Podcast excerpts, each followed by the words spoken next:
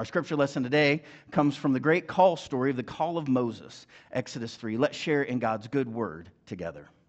Moses was keeping the flock of his father in law, Jethro, the priest of Midian. He led his flock beyond the wilderness and came to Horeb, the mountain of God.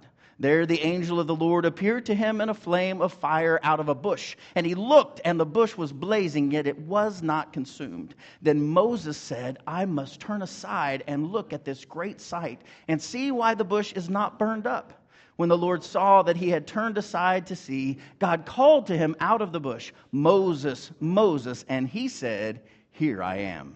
This is the word of the Lord. Thanks be to God. Amen. You may be seated. This is my story. This is my story. But every story is a part of someone else's story.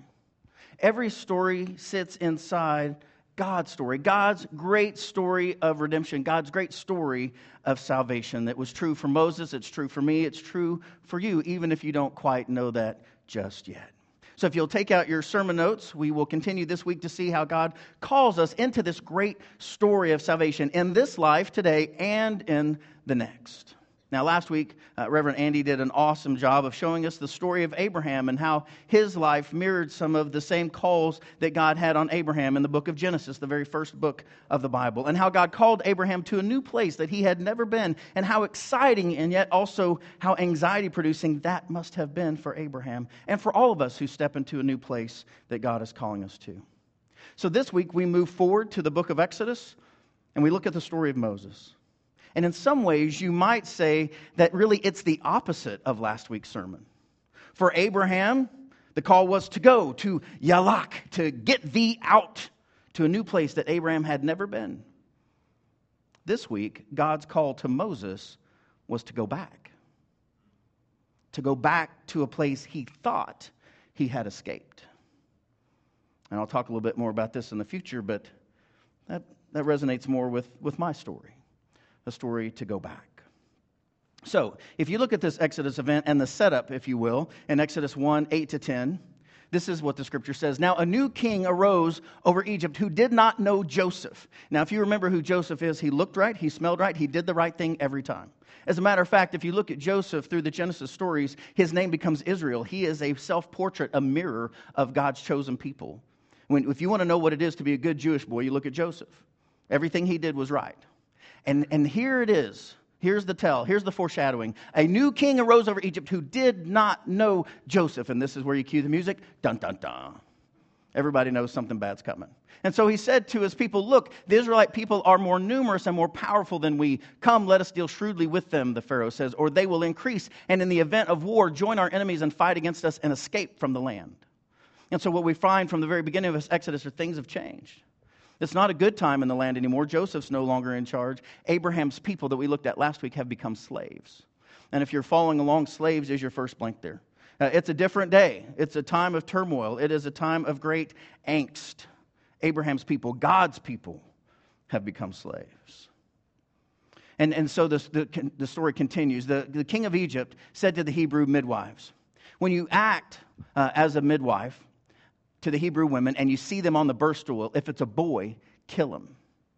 So not only are they slaves, now, now they're going to kill all the children. And, and if you were to read this in the original, it's not just the Hebrew boys. Um, the, the Pharaoh at that time would kill all the male children um, in this scripture, in this place. He says, So if you see him on the birth stool, if it's a boy, kill him. And if it's a girl, she shall live. But the midwives feared God. And they did not do as the king of Egypt commanded them, but they let the boys live. And because the midwives feared God, he gave them families. Now, this word fear in Hebrew is yare. Will you say that with me? Yare. And it is a very important word. It's the same word we find in Genesis 12 when Abraham is about to sacrifice Isaac, and the Lord stops that because they knew that Abraham then feared God. It's the same word. And if you were to go back into the wisdom literature of Proverbs 9, uh, I think it's verse 10, it is, um, the fear of the Lord, this yare, is the beginning of wisdom. And so, this yare, this fear, is a right honor, a right respect, uh, uh, an, an obedience unto God in all things. So, because they feared God, because they honored God, because they obeyed God and honored your blank there, God gave them families.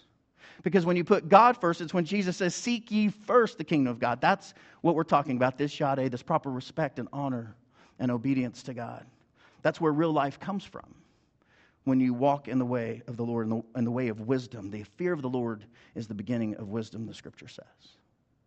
And, and so the story continues, and, and it actually uh, gets worse. The Pharaoh commanded all his people, Every boy that is born to the Hebrews, you shall throw into the Nile, but you shall let every girl live. Now, this looks horrible on its face, but you'll notice that there's a change here. You no longer kill them at the birth stool, but you just throw them in the river. Well, aha, here's the loophole. So God is making a way where there had seemed to be no way. He will make it in the river and later he will make it through the sea, but there's a long way to go before we get there. There's this foreshadowing. And, and when uh, his mama got this idea, well, I'll put him in the river, but I'm going to make him a safe way.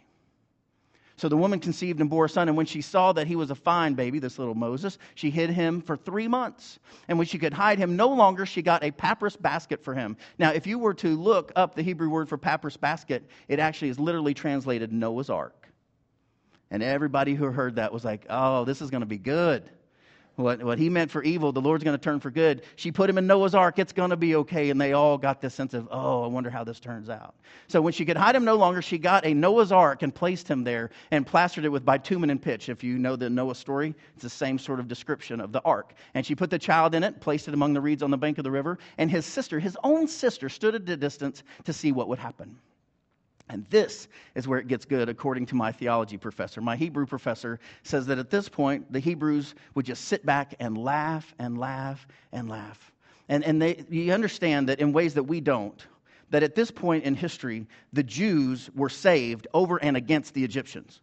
It wasn't that God so loved the world at this point, it was God so loved the Hebrews and hated the Egyptians. That's how they understood it. And so when they told these stories, these, tri- these tribal stories, they were like, oh, this is awesome. And, and the guy telling the story would say something like, and the Pharaoh's daughter is so stupid. And all the people would say, how stupid is she? And he would tell this story. She's so stupid that when she came down to bathe at the river, while her attendants walked beside her, she saw the basket among the reeds and sent her maid to bring it to her.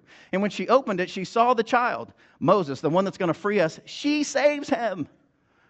And he was crying, and she took pity on him. And this must be one of the Hebrew children. She even knew as a Hebrew, and she saves him. Then his sister said to the Pharaoh's daughter, Shall I go to get a nurse for you from the Hebrew women to nurse the child for you? Pharaoh's daughter said to her, Yes.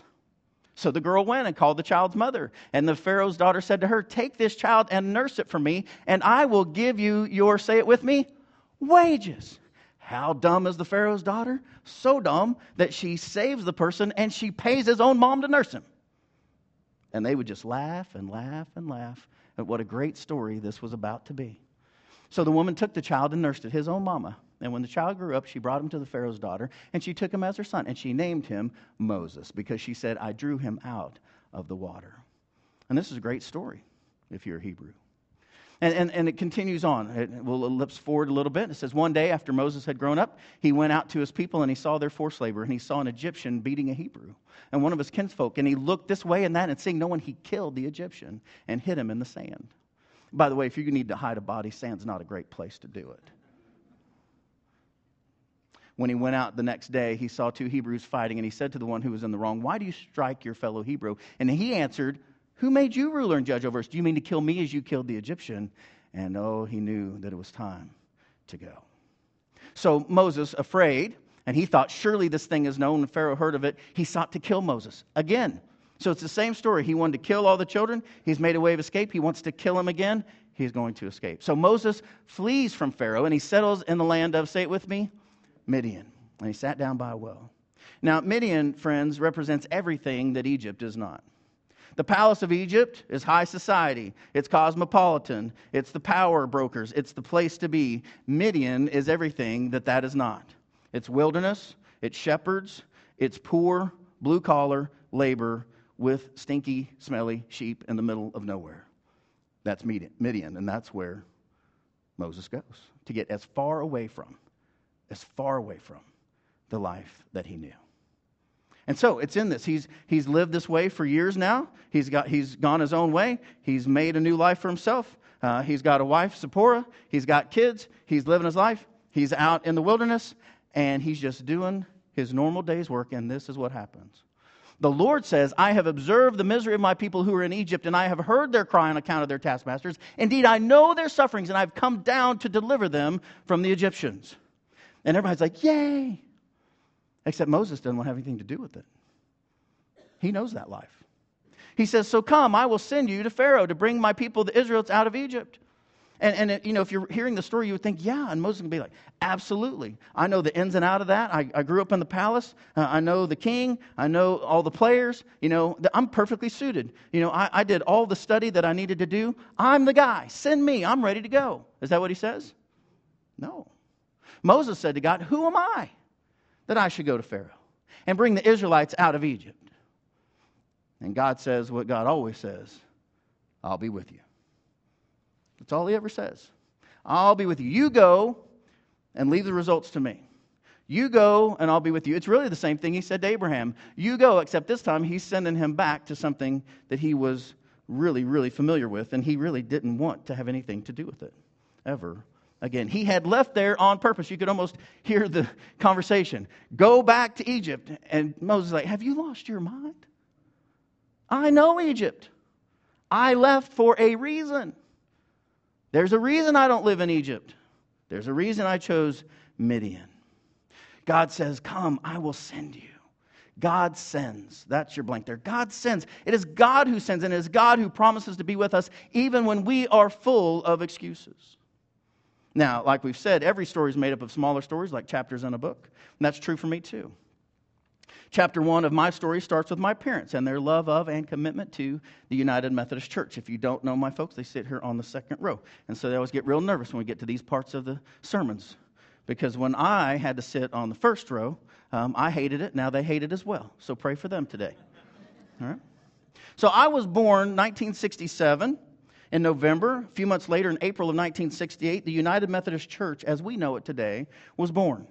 It was a merger between the Evangelical United Brethren churches and the Methodist churches to form the United Methodist Church, of which we're a part today. Now, my parents were at this special event in Dallas where this happened. So when I say I grew up in the United Methodist Church, I mean every day of my life I grew up in the United Methodist Church. I actually predate it. So some of it I loved. Dad led a camping ministry. Uh, we were in Bartlesville. Some of the greatest memories of my life. But my very earliest memories of the church are not pleasant. Uh, they include polyester suits with clip bow ties that would pinch my neck. Ain't he cute? And that's my sister Deb, Deborah. And that's what life was like as the son and daughter of a clergy couple in the late 60s, early 70s. And one of my best memories was in this tiny little 500 square foot house when I was only four years old. And, and money was tight, friends. I mean, really tight. So tight that when we went on vacation, what that meant was a red igloo cooler uh, and soggy peanut butter and jelly sandwiches. Uh, that you'd pull over on the side of the road because the ice had melted. And that was what you could afford. Cheetos was a luxury if you could get a bag of Cheetos on top of your peanut butter and jelly sandwich. And the thing is, I don't, don't make any mistake about this. I'm not in any way uh, beating on my parents about this. My parents are saints and they did incredible with what they had. But with a master's degree in family relations and child development from Alabama and a master's degree in divinity from Southern Methodist University, and the first appointments mom and dad served, they were still available for food stamps because of how little the churches paid them. Yet you could not take the food stamps because that would be an affront to the church. So you had to act as if you were doing okay, even if you weren't. And that's the home I grew up in. So when I say I have great honor and respect for them, I do. I hope we all do. And every clergy person that lived through that time. It was incredible. And so imagine my surprise when mom, as an extra job, was teaching preschool over in Tulsa. She would drive back and forth from Prattville, and she stops by a place that is holy and sacred, even to this day, the Coney Islander and Tulsa. Is, that's what it looks like even today. My family, if we drive down I 44, we must stop and we must eat conies. That's what we do because it is a holy and sacred space for us. And, we, and I get the Cheetos and the Mountain Dew. And it, it was at this place that my mom stopped when I was four years old, and she said to me, John Mark, today you can eat as many conies as you want. It's 25 cent coney day. Eat as many as you like. And in my mind, we stayed there for the next two weeks. uh, eating conies, one after another after another. And we go and we stop and we revere the holiness of the Coney Islander in Tulsa. Because it was such a powerful moment where, for one day, at one time, we didn't have to watch and, and scamp and save and check the bill and see what you could afford that day, how you could eat one more meal, how you could do it. On this day, you could eat as much as you wanted. It's a beautiful thing. So we got back home. Uh, we lived in this tiny little 500 square foot house that looked like this. Uh, again, in a suit. Still in a suit. This house is 500 square feet, friends. It'd fit on this stage, basically, or any one of these sections. It would fit in my garage today. That, that's how small it was. My sister and I shared a bedroom. We had bunk beds in there. And when I was four years old, my dad and I, I asked him if he would kneel um, by my bedside. And so we did. And so we knelt down at the bottom bunk. And we prayed, and Dad said, Well, do you trust Jesus like you trust me? I said, Well, yeah, Dad. Will you do what he asked you to do? Sure, Dad. Well, that's what it means for him to be your Lord and your Savior, that you trust him to take care of you the rest of your life. I was like, Okay, great. And I said, Does this mean I can take communion now? He's like, Yep. Now, we don't do that here, so don't get confused. He, he had a long stint in Lutheranism before he came to the Good Methodists. Um, so, he said, Yes. I was thrilled because I hated waiting on communion while everybody got to take and I didn't get to take. I was a preacher's kid for Pete's sake. But I did. I gave my life to the Lord. And I said, I'm going to follow you. I'm going to do whatever you say. And if you were to look at the rest of my life, the birds always sung. It was always 70 degrees. The sun was always shining, and I always did exactly what the Lord asked me. That's a lie. That's not how it works. That's not how the world works. That's not truth. That's not the real story. It wasn't true for Moses. It wasn't true for me. It's probably not true for you. Then we moved to Bartlesville. That's a look, isn't it? Yeah. And, and here's, here's the thing. I, I loved that moment where we were at my bed, and I was I really did. I stood up the happiest boy in the world. But the thing is, in the Methodist church at that time, you would go to conference, which we Andy and I did last week, and on Thursday at conference, you would find out where you would live the next week. They didn't tell you before. You had a few days to pack up everything you owned and get to wherever the bishop sent you. That's just the way it was. And I remember asking the bishop, Hey, where am I going to live this year? And he just laughed and patted me on the head. And so this, you know, this, this was the thing. And so we moved to Bartlesville. And, and it was in this time that I went to a new school when I was a kindergartner, a new school when I was in first grade, a new school when I was in second grade, a new school when I was in fourth grade, a new school when I was in sixth grade, and a new school when I was in seventh grade. And those seven years, I was in six schools. And I was the new kid in all of those schools. We lived in three different home, four different homes in three different towns in six different schools, and this is McKinley Elementary. And it was at these sorts of places that boys like Don Don and John John and Ricky and Toby would pick a fight with the new kid to see how tough he was. And this was also the time where you never got suspended or expelled for fighting at school. You simply saw your PE teacher with a paddle that was about this big with 800 holes in it, and they would whoop you good and send you back to class which is great if you're the bully. It's not so great if you're the kid getting beat up every other day. And so that was me. I was the new kid. And, and what dad had taught me was uh, he taught me how to wrestle and a little bit about boxing. And he'd say, Well, you're going to go to a new school today, son. I'm like, Yep, I am. And he said, Well, find the biggest kid you can find and whoop him in front of as many people as you can. Then they won't mess with you. I was like, Okay. I wasn't that big of a kid but I could wrestle. And so I would wrestle them to the ground and I would put them in a headlock and I would say, If I let you up, you promise not to hit me anymore? And they were like, Get off me. I'm like, No, really, you got to promise. Because, and then the teacher would come, I'd let them up and they'd hit me. And that, you know, that's how, that's how that would work. And the thing was, one on one, I was okay. I could kind of hold my own. But as I was walking home from McKinley, um, Ricky and Don Don and John John and Toby, they all decided they would get me together. And so one held back one arm, the other held back another arm. They pushed me back against a tree, and I couldn't move while the other kids hit me in the stomach and the face. And I was like, well, what am I supposed to do now? And the only thing I had learned at church was to turn the other cheek. And so I did. I turned the other cheek. And the guys were like, What are you doing? And I said, Turning the other cheek. And they're like, This guy's crazy. Let's get out of here. And they all ran away. And I never had a problem again. Now, I don't think that's how that scripture is supposed to be lived out at all. but it worked. The Lord made it work. It's just the way it was.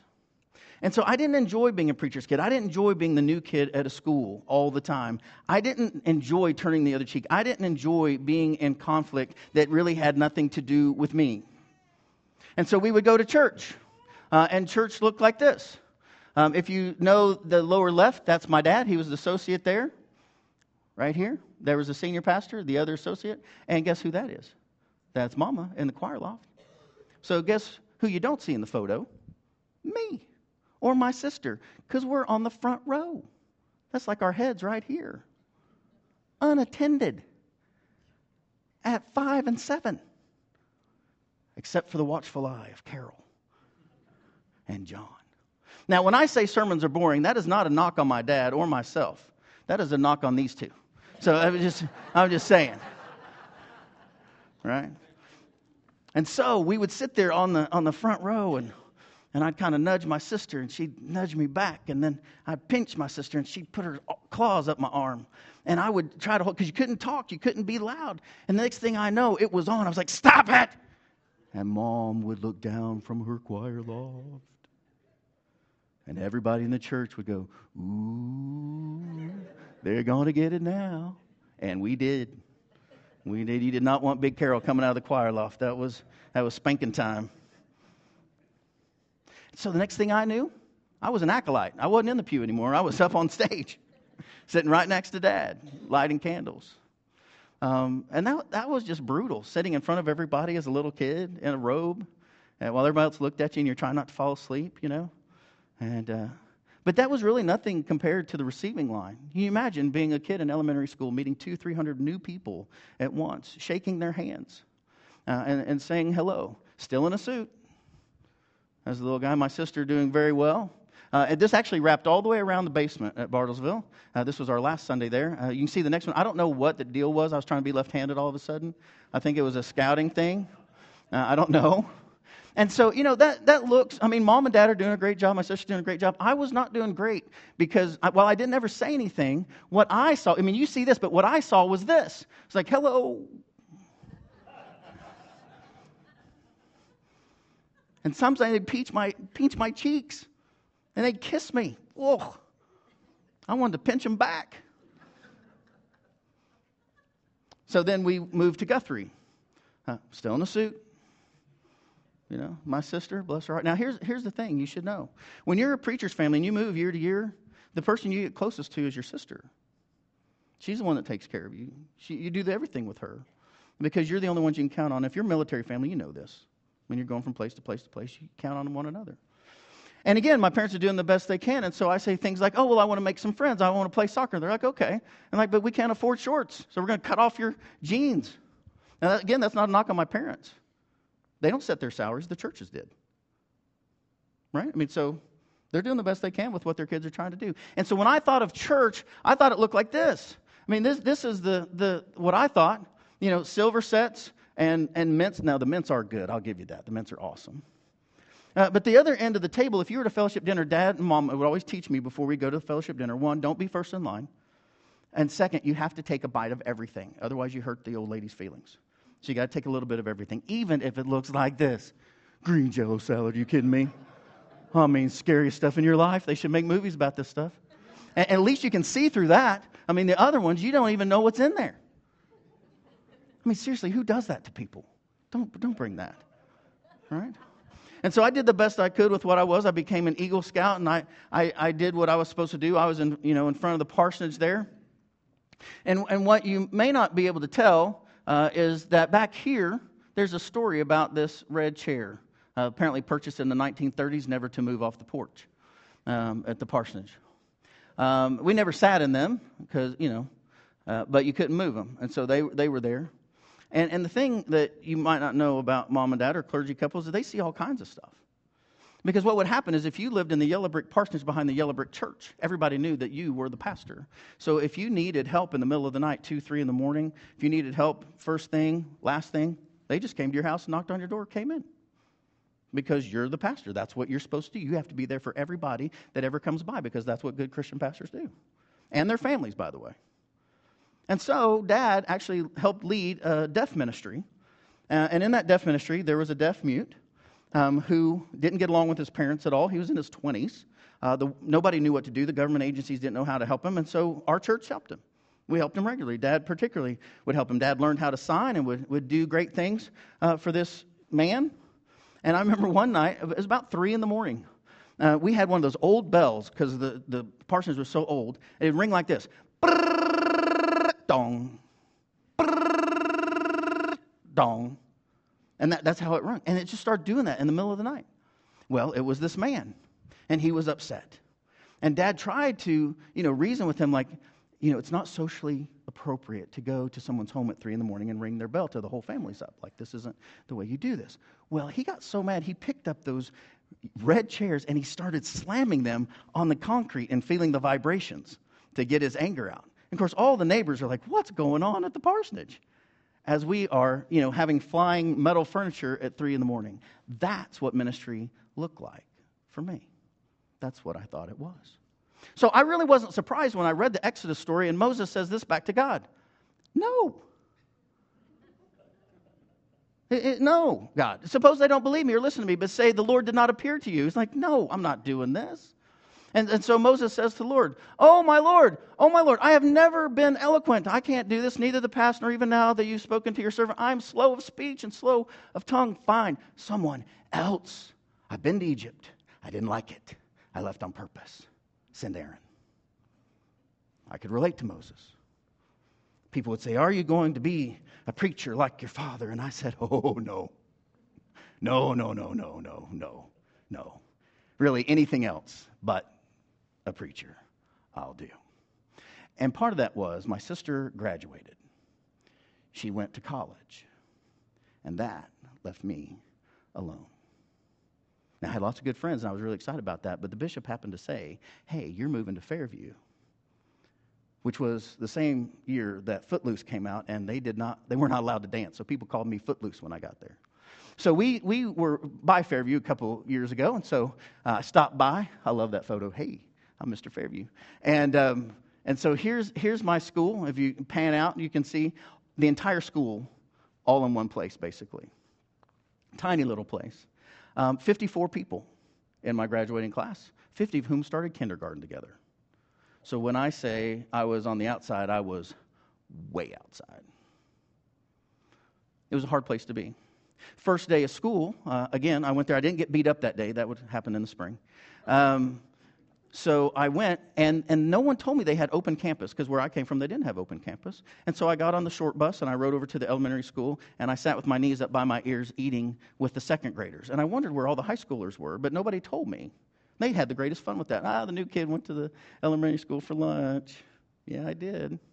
So the next day, I just walked down the street to First Methodist Church where Dad uh, was the senior pastor. And so I would go and, uh, you know, this, this is, I'm going to give you some secret knowledge here pastor's kids drink the leftover grape juice in the refrigerator.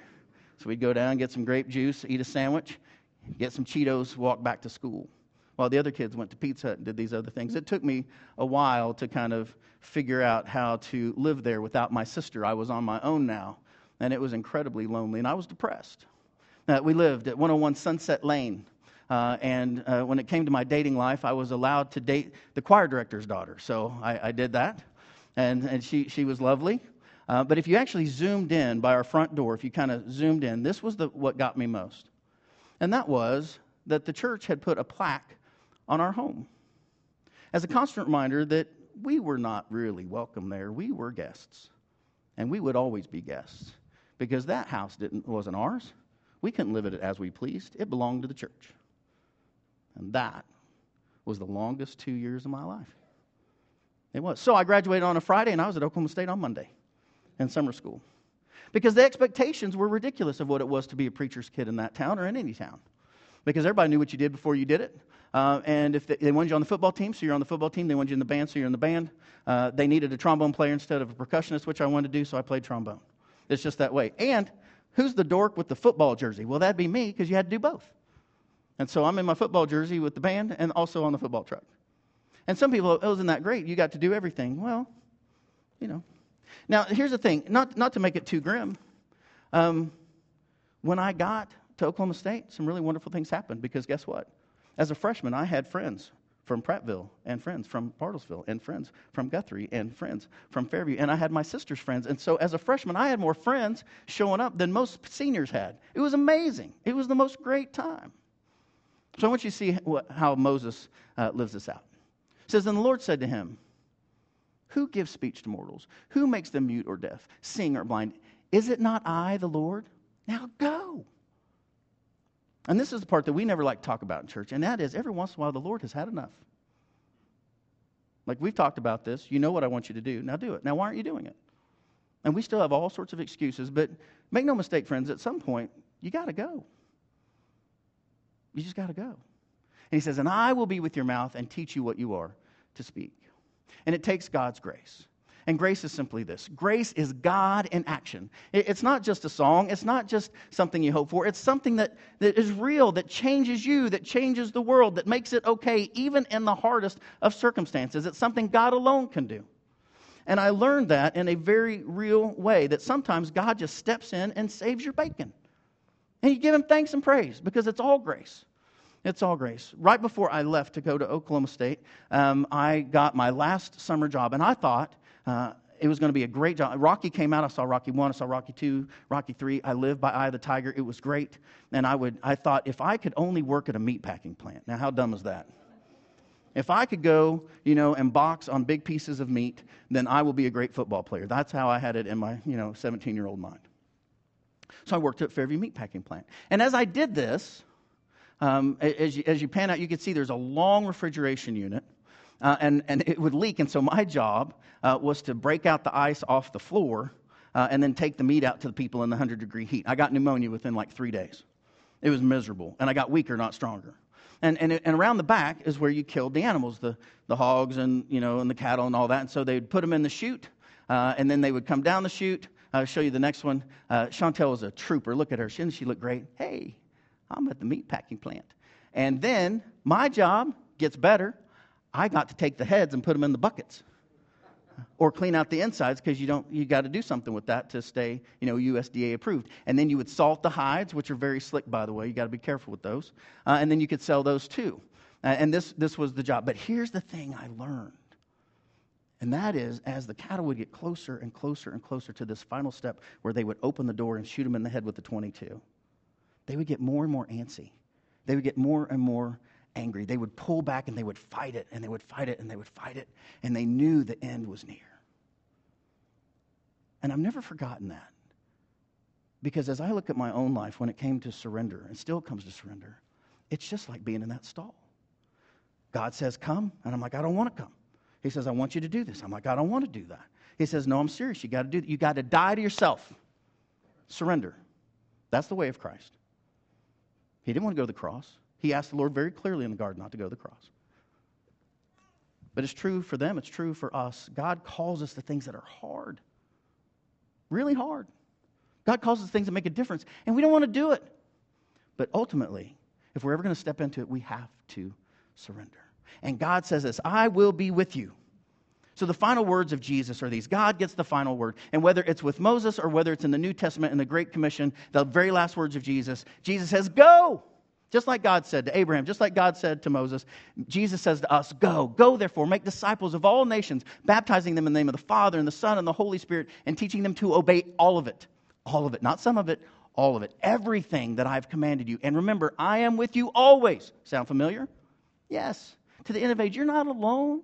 You're not alone. God's with you. You can do it. And here's where the church falls short.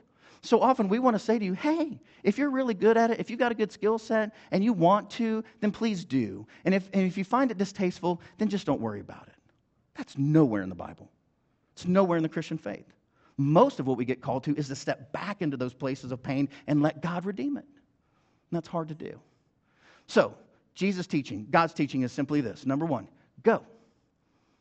Two is make disciples, teach others as you go along. And three, I'll be with you. That's what he says. Now, before you think that I'm just a self-righteous so-and-so, and the Lord told me to go to, you know, to seminary and to be a preacher, and I knew that, and so, you know, uh, that's what's going to happen. Um, that's not what happened. When I graduated from Oklahoma State, I got a broadcast journalism degree. I was still saying no. No. No. And if you want to know the rest of the story, I hope you'll come back next week for chapter 2. Hope to see you then.